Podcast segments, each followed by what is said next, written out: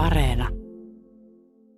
Matematiikan opetukseen liittyvät uudet niin sanottuun joukkooppiin viittaavat käsitteet koetaan usein vieraiksi ja ihmetellään, mitä hyötyä niistä voisi käytännön elämässä ja opetuksessa olla? Voi sitä ihmetystä, kun noin kuusivuotiaana selasin isosiskoni vanhaa matematiikan kirjaa vähän semmoisella pikkulapsen uteliaisuudella. Osasinhan kuitenkin jo lukea ja vähän yhteenkin laskea, mutta siitä kirjasta en ymmärtänyt paljoakaan. Kuvissa oli outoja pallukoita ja viivoja, numeroita ei nimeksikään. Tekstissä puhuttiin omituisuuksia joukoista ja alkioista – Kaksi sanaa jäi erityisesti mieleen. Unioni, jonka sentään tunnistin huoltoasemaksi, sekä epätosi, jota en oikeastaan ymmärrä vieläkään. Päällimmäiseksi siitä selailusta jäi hämmennys.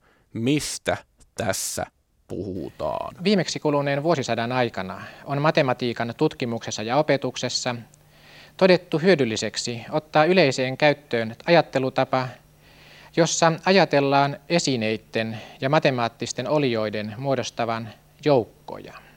1960-luvun puolivälistä lähtien on matematiikan kouluopetuskin yhä useammassa maassa perustettu tällaiselle joukkoopilliselle pohjalle. Omalla koulutielläni törmäsin joukkooppiin vasta lukiossa, mutta isosisko oli joutunut rämpimään sen suon läpi jo seitsemänvuotiaana – Kyse oli uudesta matematiikasta, jota 70-luvulla taottiin natiaisten päähän muun muassa tämän Johannes Paasosen lystikkään television opetusohjelman kautta. Mittaustauko! Hektorilla on kappale nimeltä Viimeinen unelma. Se alkaa näin. Mä olin poika kalpee, kun taivas avattiin. Sputnik syöksyi yöhön, me kenopäinä sitä seurattiin. Hector ei puhu matematiikasta, mutta aivan samalla tavoin alkoi uuden matematiikan voittokulkukin, ainakin tavallaan. Helsingin yliopiston matematiikan emeritusprofessori Juha Oikkonen laajentaa meille kuvaa.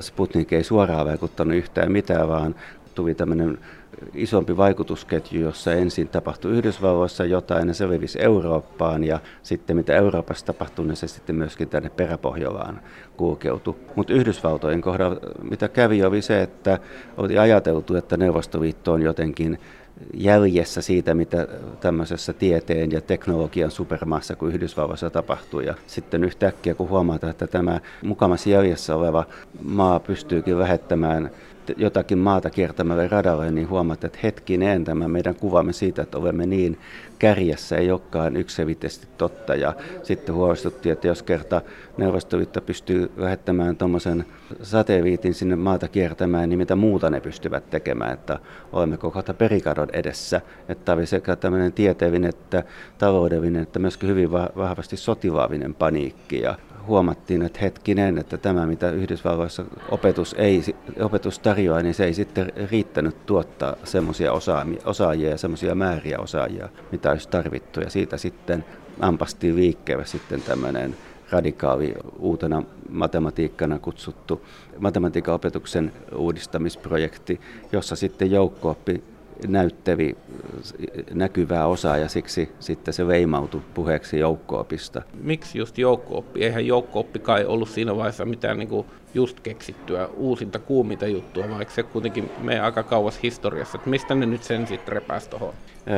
Ehkä siinä oli sitten tämmöinen ajatus, että okei, nyt meidän pitää te- saada modernimpaa matematiikkaa ja sitten katsottiin yliopistomatematiikan suuntaan ja mikä siellä on modernia ja siellä yksi 1900-luvun tiedematematiikan piirteitä oli, että se oli huomattavan abstraktia huomattavan monelta osin ja tämmöiset abstraktit puitteet tuntuvat houkuttavalta. Mutta sitten oli takana myöskin ihan todella hienoja pyrkimyksiä, yrityksiä niin kuin auttaa tukea ymmärtämistä ja oppivaiden omaa ajattelua ja nähtiin, että peruskäsitteiden ymmärtäminen sitten saattaisi löytyä sitä kautta, että mennään katsomaan, että miten ne sitten abstraktisti voidaan jäsentää. Ja sitten, jos me halutaan oikeasti abstraktisti tarttua tämmöisiin peruslaskutoimitusten takana oleviin asioihin, niin hyvin äkkiä me olemme sitten joukko-opillisissa käsitteistä myöskin. Suomeen uusi matematiikka saapui Ruotsista, kuten monet muutkin länsihapatukset. Uuden matematiikan toi 60-luvun alussa – toiminut pohjoismaisen matematiikan uudistamistoimikunta. Suomessa siirryttiin samoihin aikoihin myös peruskoulujärjestelmään. Ajan henki muutenkin suosi suuria harppauksia, niistähän olemme kuulleet aikaisemmilla mittaustauoilla, kosolti esimerkkejä. Niinpä perinteiset vuosisatoja vanhat laskentomenetelmät korvattiin yhtäkkisesti joukkoopin käsitteillä.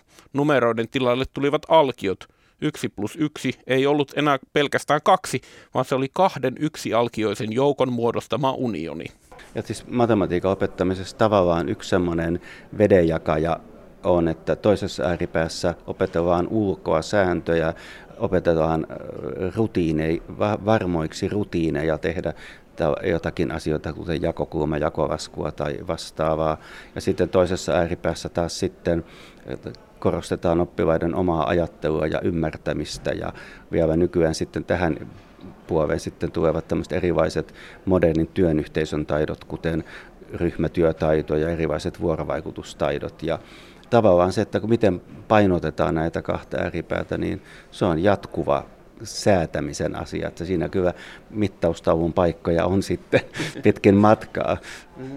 Loikka abstraktion kautta, mitä sitten tämä joukkopin käyttö siellä alkeisopetuksessa sellaisenaan tarjosi, niin se oli sitten liian pitkä onnistuakseen, mutta se on niitä isoimpia ongelmia tämän uuden matematiikan kanssa. Suurin ongelma oli se, että liian nopeasti tehtiin liian huonosti tai puutteellisesti valmistellen liian suuri muutos sillä tavalla, että opettajat, jotka opetti matematiikkaa tai perheet, joiden lapset kävi koulussa, mitkään nämä tahot eivät olleet sitten niin kuin valmiita ymmärtämään, että hei, mitä tässä tehdään, mitä tässä yritetään, vaan kaikki oli vähän pallohukassa ja sitten oppimateriaalit eivät ehkä välttäneet, että kaikin osin ei ollut ehtineet tulla kovin viimeistelyiksi. Tässä tuli sellainen korttitalo, joka sortui. Että siinä oli monta hyvää pyrkimystä ja monet niistä hyvistä pyrkimyksistä on semmoisia, että toisin tavoin niitä tänä päivänäkin sitten yritetään tehdä. Osaatko arvioida, että paljonko matematiikan opettajilla oli valmiuksia opettaa joukko-oppia niin kuin siinä vaiheessa, kun tämä homma rullattiin käyntiin? Ensi alkuun se oli varmasti kaikille ihan uutta, mutta sitten tietysti sitä oli erilaisia kampanjoita, jotka oli suunnattu niin opettajien täydennyskoulutukseen kuin myöskin vanhempien evästykseksi. Arki, evävä arkistostahan pystyy katsomaan tänä päivänäkin joitakin tämmöisiä vanhemmille ja kodeille joukkopin perusteita selittäviä oppitunteja, jotka oli todella huolella tehtyjä ja tämän päivän näkökulmasta ehkä vähän hassunkin säntillisiä. Voimme puhua vaikkapa Korkeasaaressa asustavien tiikerien joukosta. Kutsukaamme sitä lyhyesti vaikka teeksi. Sanomme, että ne oliot, jotka muodostavat jonkun joukon, ovat tämän joukon alkioita. Niinpä esimerkiksi tiikeri Manne on joukon T-alkio. Merkitsemme tämän Manne kuuluu t Leijona Jeri sen sijaan ei ole joukon T-alkio. Merkitsemme tämän Jeri ei kuulu t Mittaustauko! Heipä hei, minä olen Mittaustauko. Käsittelen tänään joukko-oppia ala-asteelle projektia. Joukko-opin aikainen matematiikan opetus oli itse asiassa aika visuaalista – Mukana kirjoissa oli havainnollistavia kuvia ja television esimerkissäkin seikkailtiin Korkeasaaren eläinjoukoissa. Vastapainona tälle helpotukselle kirjojen teksti kuulostaa kyllä melko byrokraattiselta ja ummehtuneelta. Kaikki puhe alkioista, unioneista, äärettömästä komplementista ja leikkauskohdista. On siinä alakoululainen joutunut kylmään kyytiin. Matematiikan lisäksi tai sijaan tarjolla onkin ollut vierasta kieltä. Joo, no siis tavallaan tietysti kaikki termit, mitä koulussa oppii, vaikka sana yhteenlasku, niin onhan aina vierasta kieltä, mm. mutta siinä on joka tapauksessa niin iso, valtava paketti, joka olisi pitänyt omaksua, että se olisi sitten nou, ruvennut elämään kunnolla, että se ei onnistunut. Ja tosiaan sitten se, että niin kuin mikään osapuoli siinä ei ollut sitten valmistautunut niin kuin oikeasti sitten hyödyntämään sitä hyvää, mitä tämmöinen lähestymistapa olisi voinut tarjota. Ja tosiaan se oli vähän liian iso vonkalle vastavaksi. Se olisi niille lapsille vielä varmaan mennyt, mutta se ei mennyt niille vanhemmille. Vanhemmat ei enää ole ymmärtänyt, mitä niiden pikkulapsille opetettiin. Tämä sama ilmiöhän on kaikessa, mitä tapahtuu, kun koulussa tehdään asioita eri tavalla kuin miten äiskät ja iskät on aikanaan itse koulussa oppineet. Että kyllähän kaikessa, mitä tämän päivänkin koulussa tehdään, niin on valtava haaste siinä, että miten sitten saada vanhemmat mukaan ja vanhemmat ymmärtämään, että tässä oikeasti tehdään hyvää työtä lasten kanssa, että jos lapset kertoo, että me ei saatu läksyjä, niin kyllähän se äkkiä jostakin äidistä ja isästä voi tuntua siltä, että nyt, nyt täällä koulussa ei tehdä oikeita asioita. Ja...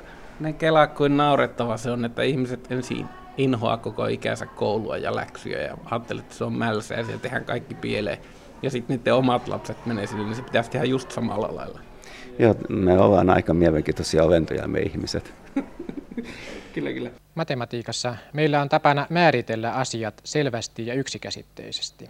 Niinpä meidän on esimerkiksi sovittava siitä, milloin kahta joukkoa voidaan pitää samana, jos ne on ilmoitettu eri tavoilla. Sovimme luonnollisesti, että kaksi joukkoa on samat, jos niissä on täsmälleen samat alkiot. Sovitaan vaan, mutta kiville tämä uusi matematiikka karahti. Ja yksi suuri syy karahdukseen oli se, että matematiikkaleiri vastusti sitä.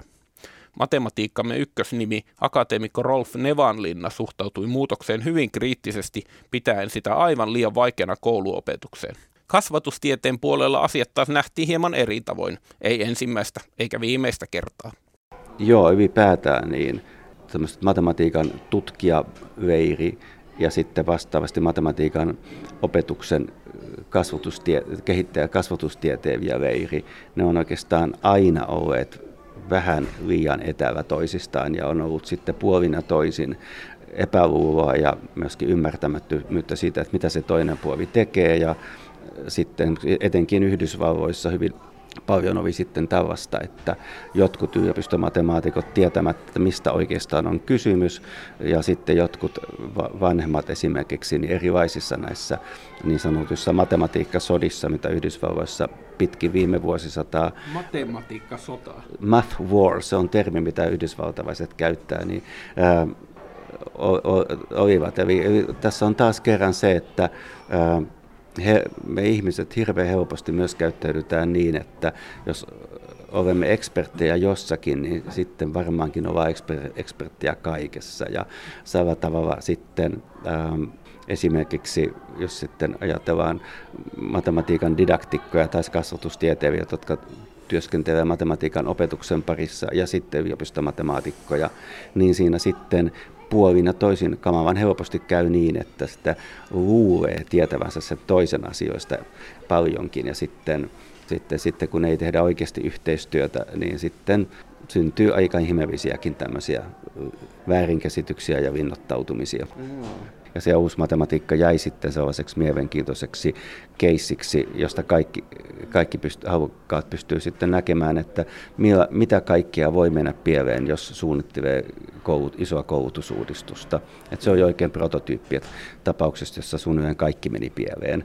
Ja sitten monessa maassa sitten seuraavassa vaiheessa matematiikan opetuksessa sitten oli, saatettiin mennä hyvinkin paljon sitten hyvin hyvin perinteiseen ja konservatiiviseen opetukseen. 80-luvun alusta lähtien uusi matematiikka painettiin kouluopetuksessa taka-alalle, ja sen pituinen se, vai onko? Joukko-oppi ei tietenkään kadonnut minnekään. Päinvastoin se elää ja hengittää. Koko yliopistotason matematiikka perustuu nykyisin joukko-opille.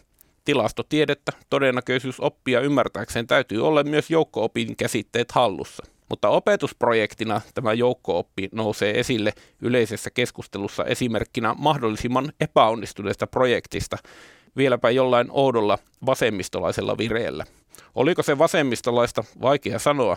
Amerikasta se ainakin tuli, ja ne kysymykset, joihin uudella matematiikalla aikanaan yritettiin vastata, ovat nykyään relevantimpia kuin koskaan. Mittaustauko!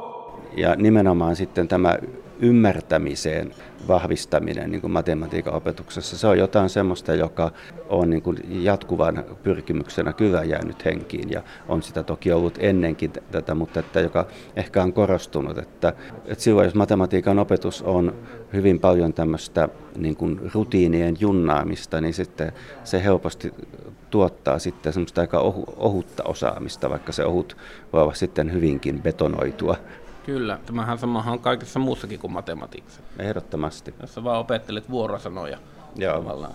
Tämä, että maailma muuttuu ja tarvitaan taitoja koulusta, jotka auttaa sitten toimimaan uudenlaisissa tilanteissa, niin se on koko ajan ollut läsnä. Ja nyt kun tietotekniikkaa, tek- tek- digitalisaatiota on tullut eri puolille, niin yhä enemmän esimerkiksi matematiikan opetuksen kohdalla sitä on esillä, kun ihmiskunta kamppailee muun muassa ilmastonmuutoksen ja muiden isojen uhkien kanssa, niin kyllä siinä on koko ajan myös se kysymys, että mikä on sitä semmoista osaamista, jolla sitten tulevat sukupolvet mahdollisimman hyvin pystyy toimimaan näiden haasteiden edessä. Mikä tosiaan niin siis ne ajatukset, joita sen uuden matematiikan takana oli osaamisesta ja ymmärtämisestä ja siitä, että maailma muuttuu. Ne on aivan upeita ja elinvoimaisia. Että ainoa, mikä meni pieleen, oli nimenomaan sitten se, minkälaisen muodon se asia sai ja miten se toteutus tapahtui, mutta eli kukaan ei halua niin kuin pistää uusiksi sitä joukkopilta näyttänyttä matematiikan alkeisopetusta, mutta ne ajat, pyrkimykset, ajatukset, mitä siinä oli, ne oli kunnioitettavia ja hienoja ja niin kuin tavallaan jatkuvaa pohtimista. Että kyllähän nytkin koko ajan käydään keskustelua vaikkapa Suomessa siitä, että kun tehdään uusia opseja peruskouluun ja lukioon, niin mitkä on ne taidot, mitä pitää oppia. Puhutaan 20. ensimmäisen vuosisadan taidoista kansainvälisesti niin kuin kaiken koulutuksen osalla, että mitkä on ne taidot, joita tarvitaan. Ja tätä samaa pohdittiin ja yhdellä tavalla yritettiin ratkaista siinä projektissa, mikä minusta on tärkeää, niin kun, näin kun jälkeenpäin katsotaan, pitää erillä hieno ja kunnioitettava pyrkimys hakea sellaista uutta, joka nimenomaan vie eteenpäin. Ja sitten toisaalta sitten se, että minkälaisia mokia tehtiin sitten, kun tätä lähdettiin tekemään. Matematiikan kouluopetuksessa nämä uudet käsitteet eivät muodosta mitään itsetarkoitusta, taikka uutta oppiainetta, jota olisi opiskeltava varsinaisen matematiikan sijasta taikka sen rinnalla. Ne toimivat opetuksen ja käsitteen muodostuksen selventäjinä ja antavat samalla tilaisuuden tutustua syvällisemmin matematiikkaan, tähän tieteenalaan, jonka merkitys elämällemme on niin suuri. Eiväthän nykyaikainen luonnontiede ja tekniikka olisi mahdollisia ilman matematiikan niille suomia apuvälineitä.